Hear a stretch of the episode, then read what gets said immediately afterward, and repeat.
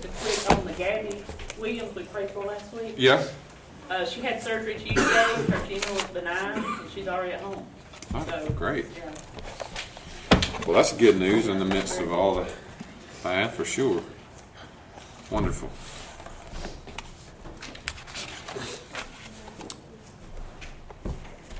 Well, obviously, I'm in Mark chapter 7, and there's a phrase here that we read that I love. It simply says, "He has done all things well." So this event, the specifics of this event, are recorded only by Mark. Now Matthew records the whole scene. In fact, this is what Matthew says about the scene itself. Jesus departed from there, skirted the Sea of Galilee, went up on a mountain, sat down there. Then great multitudes came to him, having with them the lame, the blind, the mute, the maimed, and many others, and they laid them down at Jesus' feet, and he healed them. So the multitude marveled when they saw the mute speaking, the maimed made whole, the lame walking, and the blind seeing, and they glorified the God of Israel. And then Mark zooms in on this one specific miracle, this particular person. Countless miracles done in countless ways. John says, in fact, everything Jesus did wasn't recorded. There's not enough books to record everything he actually did. But Mark saw fit to include this one. He pulls it out, and it ends with this profound confession that he has done all things well. This is the multitude regarding Jesus that say this. He does make both the deaf to hear and the mute to speak. And Mark, you might recall, is writing to Gentiles in the midst of persecution. And he's offering proof that Jesus, this Jesus, is the Christ of God, and he is the promised Messiah of the Jews, but also for the whole world.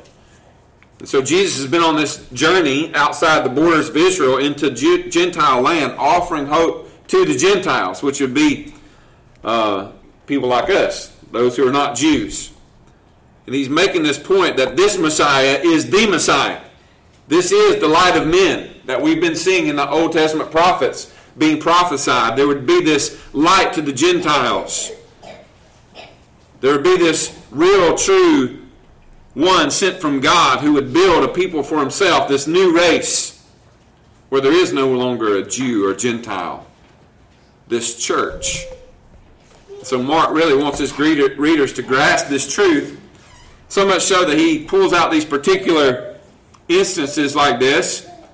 And this particular man who was deaf and struggling with an impediment in his speech.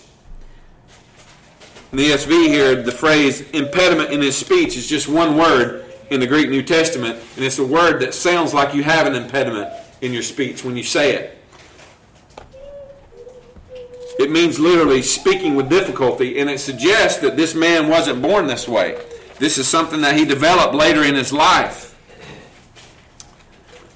It's the only time that it's used in the New Testament, but it's used once in the Greek translation of the Old Testament in the passage that Ryan read to us in Isaiah 35.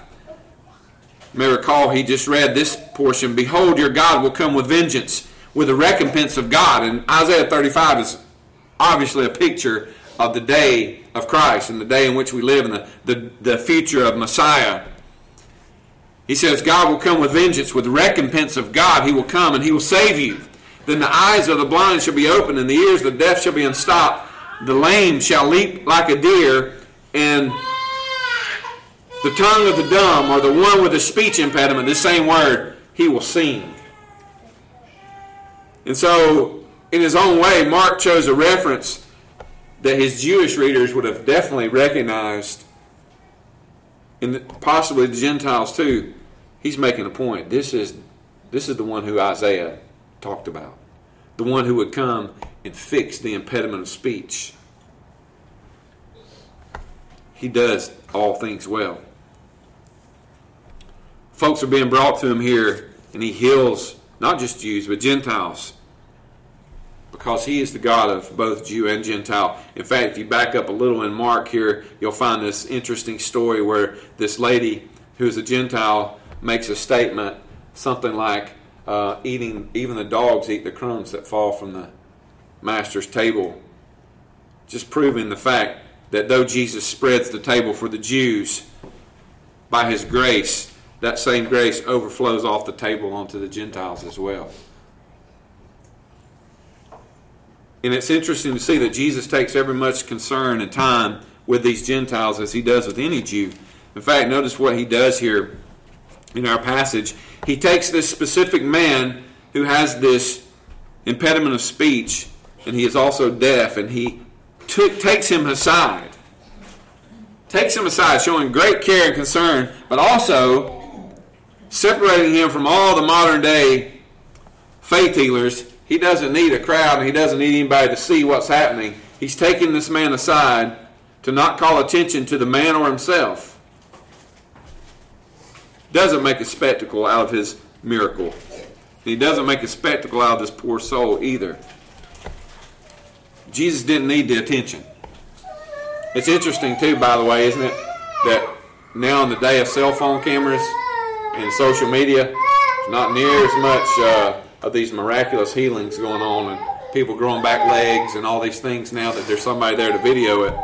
There's way less of it being talked about. But Jesus didn't do what he did for any sideshow or any attention. He entered into this man's world, and he used unusual means to begin this miracle. I would say at least he uses unnatural means. He put his finger into his ears, and then the scriptures are kind of, it's not that they're vague here, it's hard to tell what exactly. After spitting, he touched his tongue. If you read different translations, that he may have spat on his hand and touched his tongue, or spit on his tongue. I don't really know. I don't think there's any indication that we're supposed to try to do anything like this to anybody. And so, and there are people that are doing things like this, so that's why I point that out. I saw on social media this week a pastor who has done that very kind of thing. That's I don't think it's supposed to be emulated here. It's just the method that Jesus chose, and it doesn't explain to us why. But he put his finger into his ear, and spitting touched his tongue, and then he looks up into heaven. I think so that we know where this miracle was coming from, and so this man would know where this miracle was coming from, so he too wouldn't be sidetracked by this being some show apart from God. He wanted this man and anybody that was on looking and for us reading to know this came from the Father. And then we're told he looked up into heaven and sighed, deeply groaning. That's what this word means. It's a word that is used for us as believers when our souls long for and crave the blessing of the world to come, the one that Isaiah was speaking of, this time when Messiah would be with his people and we would be with him. It's a place very deep inside. Romans 8:23 says it this way, not only that, but we also who have the first fruits of the Spirit, even we ourselves groan within ourselves, eagerly waiting for the adoption of the redemption of our body. It's that same word. 2 Corinthians 5:2, for in this we groan, earnestly desiring to be clothed with our habitation, which is from heaven. And later in verse 4, for we who are in this tent groan, being burdened, not because we want to be unclothed, but further clothed, so that mortality may be swallowed up by life. I love that passage. I read that every time I do a funeral, because I think, what a more perfect time to mention this. This is how Christians live. We want to be here and be a part of what God has called us to be, and we don't live so heavenly minded we're no earthly good or whatever it's been said, but we do eagerly groan and yearn for that. Not that we're going to be taking off something so much as we're going to be putting something on. And so I think it's really a cool thing here that Jesus identifies with us so much in this. And the Bible puts this word in play for us later, that Jesus groaned. Somewhere deep inside him, whatever he's about to do, it matters deeply. And it's part of his purpose. Just like for us, being with God one day is, and for all eternity is part of our purpose. Our inward being yearns and groans for it. Do you not? Do we all not groan and yearn for it? Yeah, we're like Paul. It's better for you that I'm here for now, so I guess I need to be here. But man, I long for the day when I'm somewhere else. And I don't have to hear about these things like cancer anymore, right? And I don't have to hear about sickness and death and lying and thieving and stealing. And I don't have to deal with my own doggone fleshly self anymore. That's going to be an awesome thing. So yes, I need to think about that more, but we all yearn and long for that. We groan for it. And then Jesus, of course, speaks. Be open. And the results, there are no choice for the results but for his ears to be open. The same as there was no result for Lazarus to come forth from the tomb other than to come forth when Jesus said, come forth. The same is the result for you when you heard the gospel and you knew that Jesus was calling you to be saved by the Spirit through the gospel. There's no choice but to say, yes, Lord. As we saw with Saul, who kicked against the goads for many years until the Lord came and called him specifically. And the only response was, yes, Lord. This man's ears are open. The impediment of his tongue was loosed and he spoke plainly. Sometimes trying to figure out what do we really get from this? What should we take from it? I'll share with you the few things I wrote down. The Spirit is the teacher. He may teach you a lot of things that I'm not able to see and hear and think about right now. But one, verse 32, I think it's important to see a burden for people. At evening, back in Mark chapter 1, when the sun had set, they brought to him all who were sick and those who were demon-possessed. Later in Mark chapter 2, they came to him bringing a paralytic who was carried by four men. And I read to you Matthew's account of this scene. They're just bringing people. It leaves me often when I read these passages under the overwhelming conviction of why am I not more eager to bring people to Jesus in a serious matter. Why am I not more eager? Do I really believe, and I know the answer to this before I ask, do I believe that Jesus will do for people what these people believe he would do for them? Oftentimes, I'm not sure I really believe that. I need help believing that. Because sometimes I think, oh, they're too far gone. They're not going to hear. They don't want this. Whatever it is that passes through my mind. But man, when I read stuff like Mark 2, really all of Mark's account here of Jesus' ministry here on earth. The woman who touched the hem of his garment. Just to see that faith that if I can just either myself get to Christ or if I can get others to him, he'll change them. Now for them, there was physical healing. Yeah, they needed to be not blind. They needed to be able to hear. This man needed an impediment of speech gone. And God does those things whenever his will is for that to be done. But I think the thing for us to be reminded of is that what people need the most, Jesus will do, and he's the only one that can. When we bring people to Christ, whatever way we can, whether it's just speaking to them where we meet them, or we physically, literally invite them to come and hear the gospel, or we share with them ourselves the gospel, we open the word and read, we need to be reminded that just as much and as real as Jesus can fix a man whose speech was impeded for most of his life, but not all, who maybe was deaf for all of his life. The lame that were made to walk, he can save those who are lost, and he will, to the uttermost, we're told. Man, I just, sometimes myself, I need a better, bigger, greater burden for people. And I'm not trying to throw a guilt trip on you and say, it's your fault people are going to hell or any of that craziness. I mean, just the honest, sincere, God, I just need a burden to be reminded that this is what you do. You heal people. Ultimately, you heal people of their greatest disease, and that disease is sin. All of us could just use that burden more often. It's easy to get weighed down with everything that's going on, making a living, raising kids, being a husband, being a pastor, being whatever you do at work, all those things. And sometimes you just forget that, man, people need Christ. If they don't get Him, I mean, we believe this, right? If they don't get Christ, they are going to be in the place that we just read about earlier in our catechism. They will be in a physical, literal place called hell. And that's not good to think about. So I appreciate you every week, some of you reminding us how you pray for lost people that we know. Pray for those who don't know Christ. Yes. We forget about that, don't we? We pray for everybody's sickness, which is important. We pray for healing. We pray for the people we know that are burdened. But we need to be reminded to pray for those who we know who are lost without Christ. Many of you know a lot of people. Many of you, I know you do. You pray for that often because you have people close to you.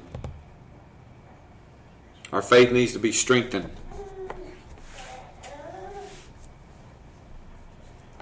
And just to see the salvation of the Lord. This man's speech was unclear. He spoke with difficulty.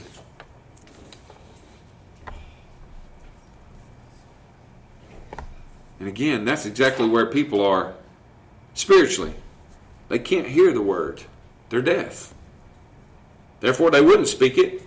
And they obviously don't act on it because they might as well be deaf and have a speech impediment because they can't hear it and they wouldn't speak it. And that's where we all were at one time. Unable to hear. Unable to respond. That's why we preach the gospel, by the way. That's what God told Paul. God told Paul, I'm going to send you to this place so that you can preach the gospel, that you might open their eyes in order to turn them from darkness to light and from the power of Satan to God, and that they may receive forgiveness of sins and an inheritance among those who are sanctified by faith in me. You remember the two disciples on the road to Emmaus walking with the resurrected Lord, but they didn't know because their eyes were blinded. They couldn't see that it was Him until He had vanished. And of course, He spoke to them some words that opened their heart. And then they said, did not our heart burn within us when He talked with us on the road and when He opened the Scriptures to us?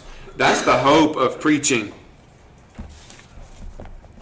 The hope of preaching is that God will open your eyes and open your heart so that you can hear the things that are spoken by God, not by the preacher. Remember Lydia in Acts chapter 16, the seller of purple? The Bible says clearly, the Lord opened her heart to heed the things spoken of by Paul. It's the same word used here when we're told that Jesus opened his ears were opened. The same word. When God opens people's hearts to hear the gospel.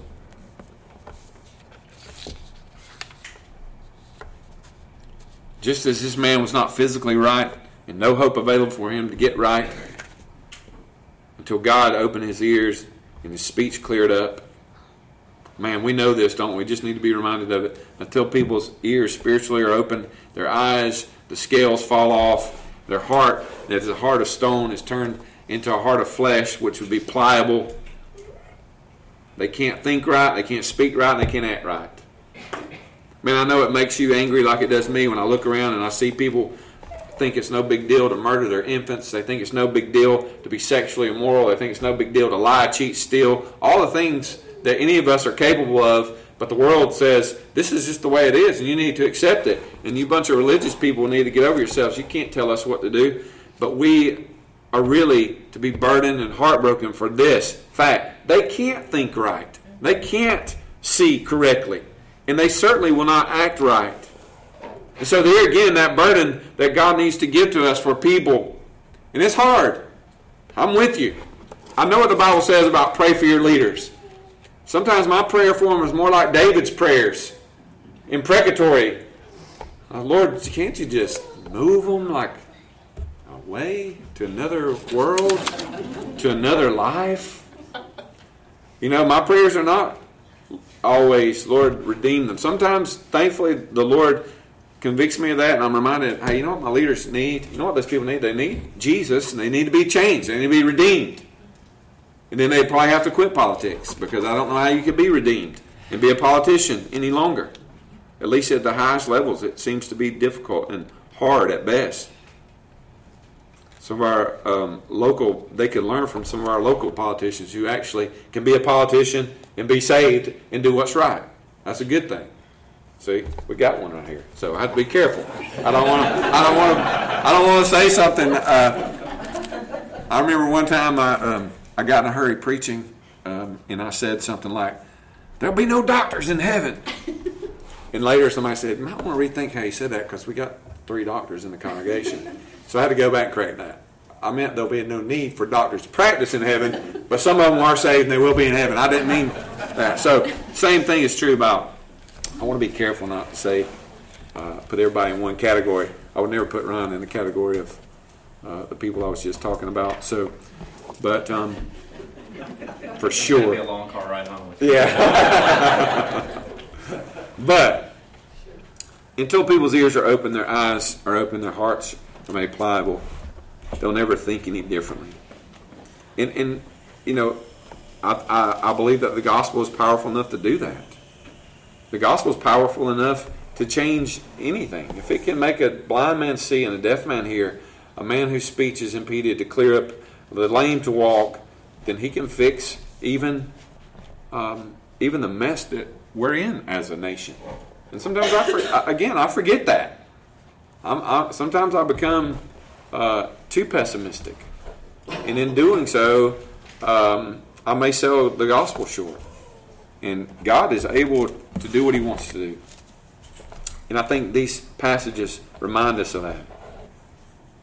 And so we ought to do just what these people did afterwards, and that is to proclaim the salvation of the Lord.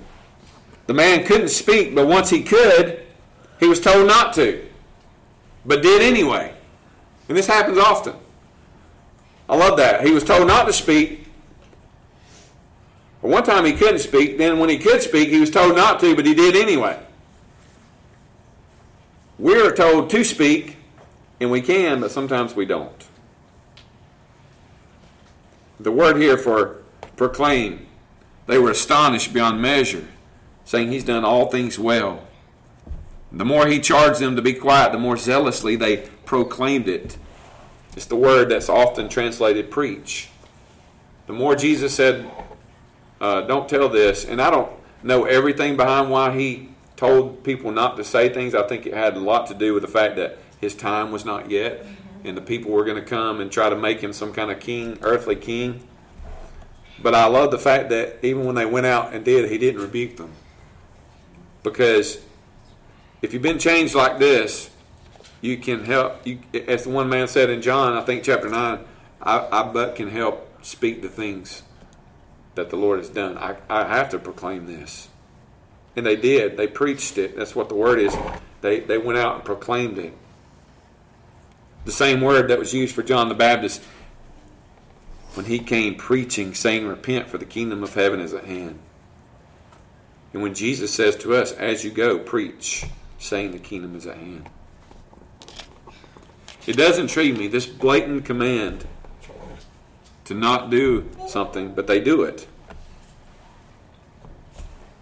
And now we're in a time where everything is free for us to proclaim it. In fact, we've been instructed, now go and do this. Preach the gospel to all the world. Make disciples of every nation, baptizing them in the name of the Father, Son, and the Holy Ghost, teaching them whatsoever I've commanded you. And maybe that's the reason, part of the reason this is here. Hey, we've been set free by God to go and tell these things, to bring others along with us, to seek God to give us more faith and understanding so that we can proclaim the good news. That's why we're here. That's why God has put this together for us to do that. And so may He help us do it. And be reminded that He will do what He says He will do. Not everybody we bring, not everybody that we preach the gospel to will be saved. But people will be saved. That's His promise. And I think He's a good enough God and has proven Himself that He can be trusted with who gets saved. We just need to proclaim the gospel so that people will be saved. Let's pray. Father, we love You. Thank You for Your word. God, I ask that You would give us more faith to believe the things that we read and not just dismiss them so easily, and give us great burdens, all the things we've talked about for people. Remind us that You are able to save to the uttermost. You can save anybody, and You have. And the truth is, it takes no more power or no more grace to save the most wicked among us than it did to save any of us. And that's the grand and glorious news, that what Christ did on the cross is sufficient. All of His work and obedience is sufficient to save any sinner. So remind us of that. Give us grace as we go out. God, give us opportunities and open our mouths. May we not be found with a speech impediment, but rather may our tongues be loosed to speak the truth of the gospel with great fervor, as much as those four men in Mark chapter 2 who brought their friend to Jesus and climbed up on the roof with him and lowered him down through the roof so that Jesus could touch him and heal him. We need that kind of fervor, and often we lack it. So we trust You to give it to us in Jesus' name. Amen.